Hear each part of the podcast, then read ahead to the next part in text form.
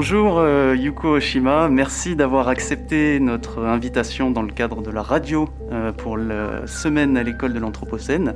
Radio Anthropocène. Alors vous êtes batteuse, Mhm. percussionniste, Tout à euh, fait. plus, plus généralement, et euh, compositrice. Tout à fait. Vous êtes originaire du Japon. Oui. Et euh, donc votre langage musical, il se veut euh, assez singulier puisqu'il donne libre cours à l'improvisation. Oui. Et euh, la recherche de sonorités qui sont très métalliques, boisées, cuivrées, euh, de rythmes qui sont très composés, décomposés, recomposés. Vous Euh, connaissez bien. c'est exactement J'ai eu l'occasion d'écouter, oui. Merci beaucoup. Et euh, donc en somme, c'est un jeu qui donne la part belle euh, à la créativité et à l'improvisation, Mhm. euh, de ce que j'ai pu comprendre. Oui. Et euh, aussi, vous êtes beaucoup au service de, de l'écoute et de l'échange avec les artistes, euh, des artistes de divers horizons, Oui. avec qui vous avez l'occasion de collaborer, qu'ils soient euh, musiciens, danseurs ou comédiens. Oui, tout à fait. Donc c'est dans ce cadre que vous allez participer euh, ce soir à, à l'école de l'Anthropocène Mhm. euh, pour une performance aux côtés du danseur euh, Hideo Shishaba. Donc performance qui est intitulée Modulation of Rhythms. Euh, Pourriez-vous nous dire euh, quelques mots sur cette performance? Dans- quelle démarche s'inscrit-elle? Et puis euh, comment est née en fait cette collaboration avec euh, Hideo Shishaba Alors, donc, c'était pour l'occasion d'une série de performances à Martigues que la compagnie de danse Kubilak Investigation a s'est investie en fait pendant la saison. Et euh, donc le directeur artistique Franck, il me connaissait déjà. On se connaissait. euh, et euh, il m'a proposé de faire un duo avec Idio, bon, qui est le, danseur principal de la compagnie, pour une occasion de jouer dans le central électric- électricité. Donc en fait, nous, nous avons joué dans, le, dans le central avec le moteur, bah, avec le bruit de moteur qui, qui, fait, euh, qui fait tout le temps le et tout. Et euh, l'occasion aussi particulière, mais en tout cas, nous, avons senti quelque chose euh, assez proche. C'était la première fois qu'on a improvisé, mais ça marchait bien. Du coup, Franck, en fait, nous, nous propose depuis régulièrement en fait, de faire ce duo pour euh, justement pour, euh, bah, pour toujours pour la série de euh, bah, pour l'intervention de la compagnie. Ouais. Donc là, c'est le cas. Et du coup, ce soir, donc c'est le duo qui commence, qui, qui ouvre la, la soirée de performance de la compagnie. Donc, euh, suivant, en fait, il y a un duo de deux danseuses, magnifiques danseuses. Et après, il y a un Franck qui fait. euh, voilà. Et après, il y a un mélange. Vous allez voir. D'accord. Voilà. Et puis ça, ça va prendre place dans un cadre particulier euh, parce que euh, voilà, avec la, la situation euh, actuelle qui est très difficile, Mhm. euh, notamment dans la, la musique et le spectacle vivant. Oui. Vous, vous n'avez pas d'autre choix que d'assurer cette performance sans public ce soir. À- Malheureusement. voilà, c'est-à-dire que l'audience sera finalement dématérialisée puisque l'événement sera retransmis sur Internet. Ouais. Euh, alors, est-ce que, est que la musique que vous proposez, elle demande, enfin, est-ce que c'est important pour vous d'avoir euh, ce lien euh, étroit euh, entre bah, ce que vous vous proposez en, en tant que musicienne Mhm. et puis les réactions du public, ou est-ce que ce- genre de performance, c'est plutôt quelque chose qui est purement intérieur pour vous? Euh... euh, purement intérieur, je pense que c'est impossible parce qu'on partage le. Bah, qu'on partage l'espace et le- l'espace de l'écoute, c'est-à-dire que l'espace où le son est, euh, bah, où le son existe, là en fait on peut pas ignorer, euh, on peut rien ignorer. c'est-à-dire que bah, tout participe en fait pour l'improvisation. Mais après, euh, bah, choix, choix d'écriture dans la musique improvisée, bah, dans cette musique-là, c'est, il faudrait que ça soit purement intérieur pour moi. Mais après, bah, en acceptant, bah, en acceptant tous les tous les éléments en fait qui sont. ouais, tout. Donc, bah, y compris les publics. Mais donc, pour répondre à votre question, je pense. Euh, je sais, j'arrive pas à voir peut-être, euh, bah, j'arrive pas à voir la différence quand je joue toute seule dans un lieu, toute seule, enfermée, et de jouer en fait devant même deux trois personnes. Mais je, je, peux pas dire en fait parce que j'ai jamais écouté moi-même en fait qui joue toute hmm. seule, euh, vraiment en fait en face de moi. Mais en tout cas, au niveau de écriture, ben, pas pour moi, c'est il faut que ce soit personnel, comment dire, de l'intérieur. et puis ce soir, vous, vous jouerez en compagnie de Didio, donc euh, c'est vrai qu'il y aura, il y aura quand même pas mal de communication finalement. Ah, bah, c'est, bah, en tout cas, avec la danse, c'est, euh, nous, le, on, produit le son, donc c'est auditif, c'est pas visuel. Mais bon, après, euh, des... Quand les publics sont là, le public nous regarde, donc c'est un peu différent. Mais euh, pour la danse, en tout cas, c'est complètement visuel. Bah, il y a le son aussi, en fait, qu'ils produisent, en fait, le glissement au sol et tout, euh, ce que j'adore. Euh, donc, en fait, je respecte énormément en fait, ce côté visuel. C'est-à-dire que moi, je vais essayer de rentrer visuellement avec le son. D'accord. Voilà dans le dans le dans le relation avec la, avec la danse. En tout cas, c'est ce que j'ai compris un peu. Euh, bah, en tout cas, ce que j'aimerais mhm. faire. Radio Anthropocène avec Radio Bellevue Web et l'école urbaine de Lyon.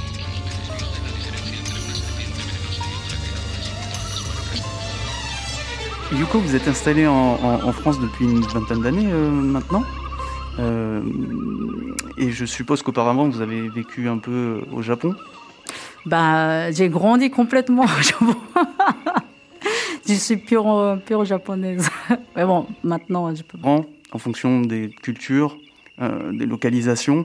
Euh, il m'a été donné de constater, euh, corrigez-moi si je me trompe, euh, qu'au Japon, il y a la, notion de temps, de rythme, enfin de, de cours du temps, oui. elle est intimement euh, lié aux, forces naturelles et c'est quelque chose qui est assez central finalement dans la culture japonaise, notamment lié à, la croyance euh, shinto. Mm-hmm. Et euh, est-ce que du coup vous, dans votre expérience, vous avez pu constater cette différence dans le rapport aux variations de rythme, au rapport à la temporalité entre le Japon et la France? Oui. Tout à fait. Ah, c'est, ça votre question m'a étonné. c'est étonné parce que c'est le sujet que j'ai, je, je vais expérimenter en, à travers de résidences en fait au Japon que j'ai eu de la chance de pouvoir y aller normalement en 2022 parce que j'ai constaté énormément euh, la différence et que en tant que japonaise, euh, ça, bah, dire, moi j'étais j'étais très, c'était, bah, j'étais très surpris de ne pas connaître le, le, le rythme à la japonaise. C'est-à-dire que au Japon, le rythme est, et comment dire, le, l'importance dans le rythme est entre les, entre les deux coups. Ici, euh, c'est plus. Moi, je sens, en tout cas, c'est. Euh, C'est les, les, notes et c'est les coups, en fait, qui sont plus importants. Mais au Japon, en fait, il y a quelque chose, en fait, qui flotte entre les deux. Et. Euh, comment je peux expliquer ça? Bah, En tout cas, le, le, dans la musique populaire traditionnelle de là-bas, il, il utilise ça. C'est-à-dire que je je peux pas jouer. Comment en fait je suis bien métronomisée maintenant hmm. parce que j'ai travaillé euh, en tant qu'étudiante de musique, j'ai travaillé ça, mais c'est vrai que c'est ben, pour moi c'était nécessaire pour euh, pouvoir jouer le jazz et euh, le rock. Mais bon, le rock je connaissais un peu, mais le jazz notamment, musique contemporaine aussi un peu. Et mais là-bas en fait le quand c'est, euh, comment dire, la beauté existe quand c'est un peu décalé. C'est-à-dire que, bah, il y a le temps, mais euh, c'est pas très beau. comment dire, il n'y a pas de sens. C'est pas sens. comment dire. Disons que peut-être que la, la, pulsation est toujours un peu plus déstructurée. Oui, c'est comme vous avez dit, en fait, c'est plus intériorisé. D'accord. Et euh, cette beauté, euh, comment dire, euh, il partage vraiment, c'est quelque chose qu'il sent. Mhm. Et quelque chose qui est transmis aussi en fait oralement. mais on n'apprend pas, on n'apprend jamais avec le métronome comme ça en fait, que tout le monde. C'est, c'est, au final, c'est vrai que euh, avec le métronome, en travaillant avec le métronome, tout le monde fait le métronome, mais euh, la musique japonaise, euh, avec, le, avec un outil comme ça, en fait, ça marche pas. Hmm. C'est-à-dire qu'il faut, faut connaître le chant, il faut connaître la respiration, il faut connaître la beauté, le sens de beauté là-bas. Ouais, il, m'avait été donné de voir une, une émission il y a quelque temps où c'était en fait un, maître bouddhiste, je dirais, qui, euh, qui est expérimenté dans la pratique de, de divers instruments, de, diverses percussions. Uh-huh. Et euh, justement, voilà, il, donnait des, une, une, musique qui était pas du tout pulsée, qui était euh, vraiment guidée par ses impressions, par ses, ses émotions, je dirais. Et il jouait, il jouait des, il jouait des bols japonais. D'ailleurs, vous, vous en avez, vous en avez amené aujourd'hui. Euh, des bols japonais qui sont nommés euh, Orin, je oui, crois. C'est ça Bravo je, me suis, je me suis renseigné. c'est super. En fait, c'est des bols euh, qui sont utilisés pour la cérémonie. Cérémonie, donc en fait, on fait le prix. Le, oh et après, en fait, on fait en tapant en ligne. C'est beaucoup utilisé, oui, c'est utilisé pour les cérémonies bouddhistes, pour la bah, lecture des sutras. et, oui, à la, à la maison, euh, tout le monde l'utilise. En tout cas, c'est très présent. Bah, le premier all que j'ai apporté en France, euh, j'ai piqué de, de, ma, de ma famille. Bah, ils avaient deux. Du coup, euh, j'en ai pris un. D'accord. Je, je, vous propose qu'on qu'on vous écoute mm-hmm. un petit moment, qu'on apprécie leur son et qu'on le découvre aussi. Ça marche.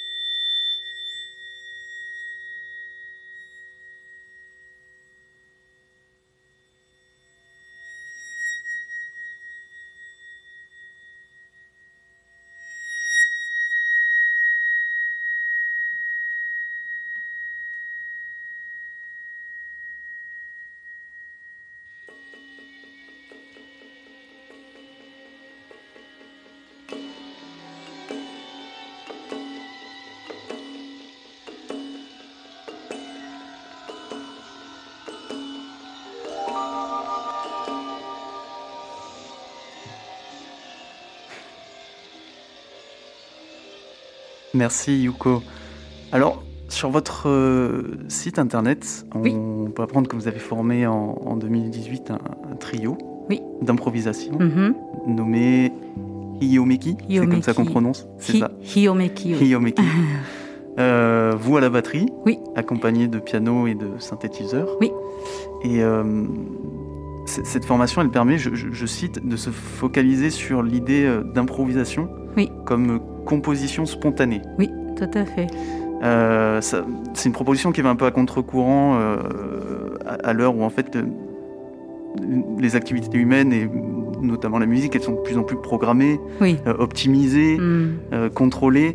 donc ça, peut évidemment s'appliquer à la composition. Mm. Et vous, recherchez avec vos, créations justement à revenir vers peut-être plus d'aléatoire, de, de, spontanéité, d'émotion?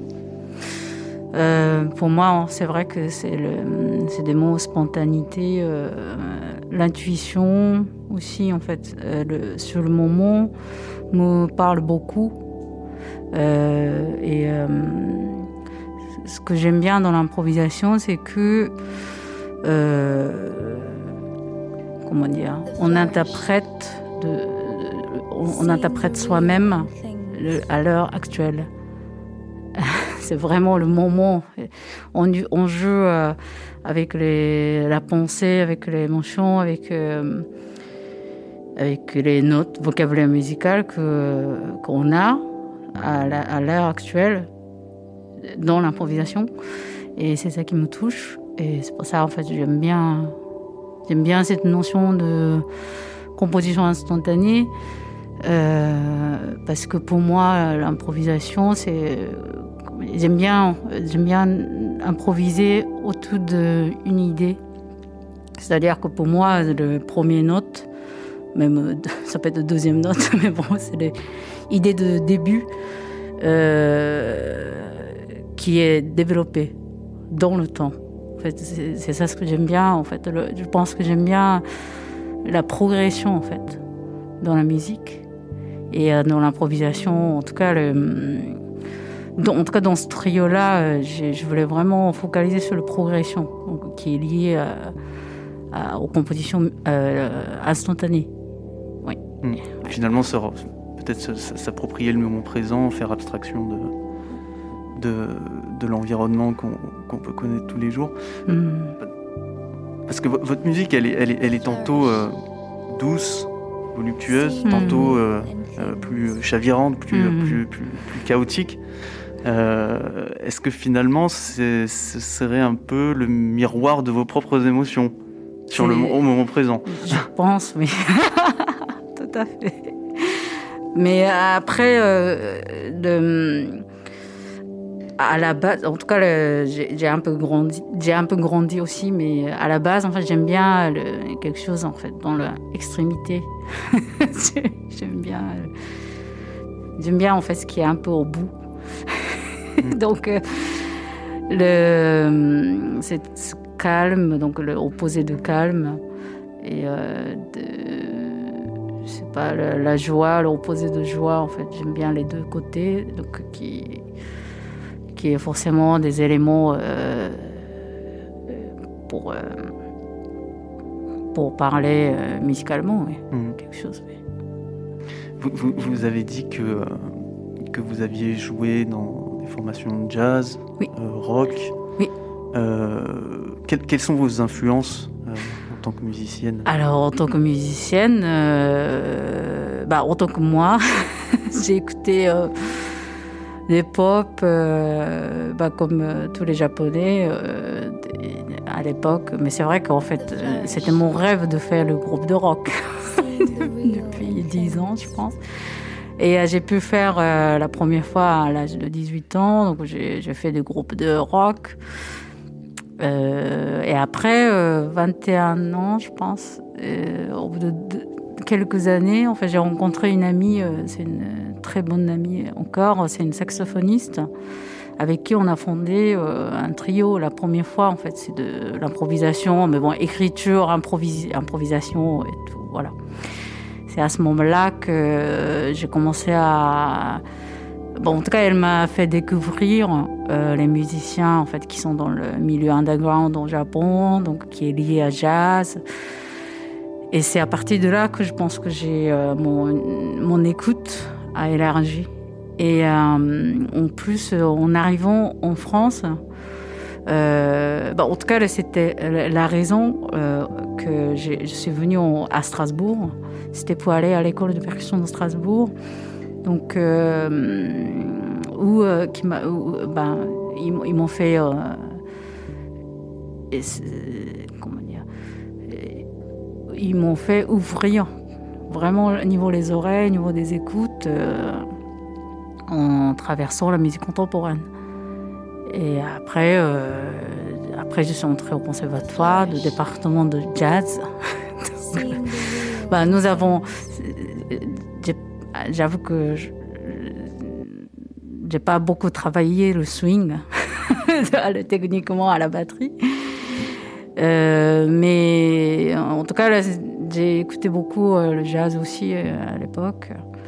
Et voilà, j'ai traversé. euh, Mais après, euh, je sens, autant que japonaise, je sens quand même la présence de, de tambour japonais que- qui me parlait, euh, qui me parle toujours. euh.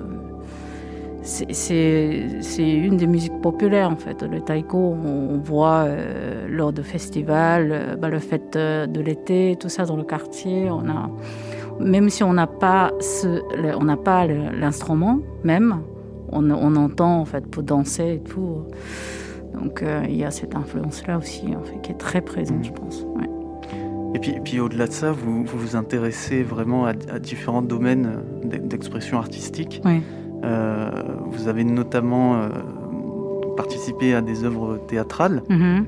euh, notamment la pièce Scène de violence conjugale, Oui. mise en scène par Gérard Watkins. Oui. C'est- une proposition qui est assez originale, puisqu'en fait, vous jouez, vous, improvi- vous improvisez en quelque sorte sur scène Oui.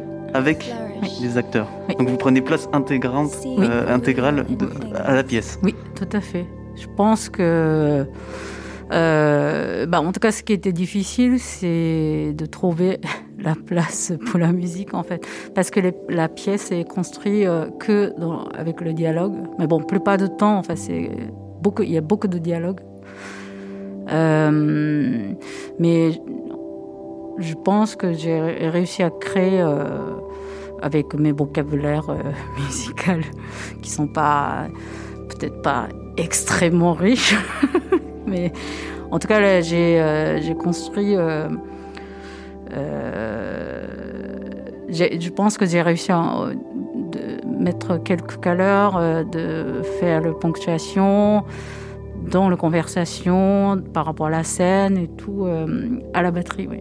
Donc en fait, je joue, euh, bah, on, joue, bah, les comédiens ils sont pas microtés, ils n'ont pas de micros, ils, ils sont pas amplifiés. Donc euh, moi, il que je- faudrait que je contrôle vraiment euh, le, le volume, volume volume sonore de la batterie. Donc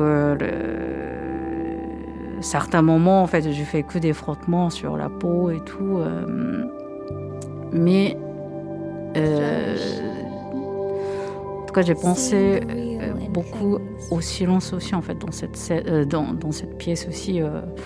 donc, il y a une partie silence un peu qui est assez puissant parce que il y a le, le son, en fait, qui est tout le temps là, constamment, même si c'est pas très présent à l'écoute.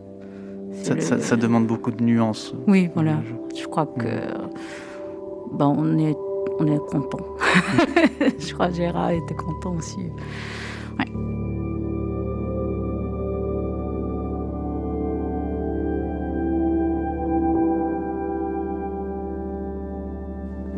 Eh bien, merci beaucoup. Je- J'ai hâte de vous écouter euh, ce soir. Ce soir. Et euh, Merci. merci d'avoir euh, accepté cet, cet entretien pour euh, la radio à l'école de l'Anthropocène avec à vous. euh, Radio Bellevue Web. Et on vous dit euh, à très bientôt. Oui. Merci. Merci beaucoup.